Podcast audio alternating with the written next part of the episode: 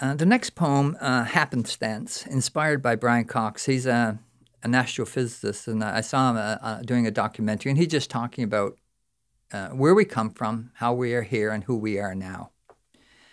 And um, obviously, different people have different opinions and different belief systems, and um, this poem is about that happenstance.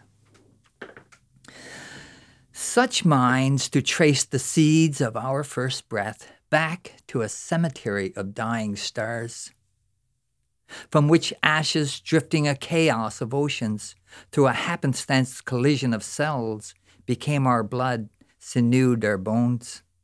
Simple ashes from the cosmos brewed in a watery womb.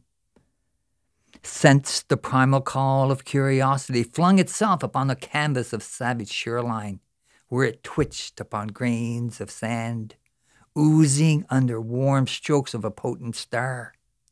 Absent of sketch, no elder to guide, no image to copy.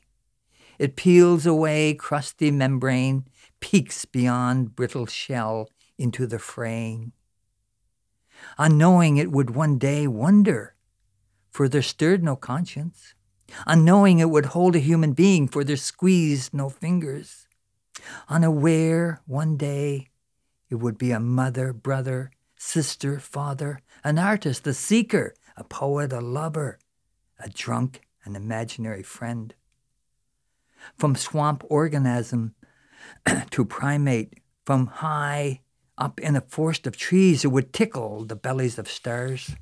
From bacteria to a child's eyes that dips toes into morning tides from a single common moment, from a single common happenstance to now, where we all have our place, where we all have our turn in this universe.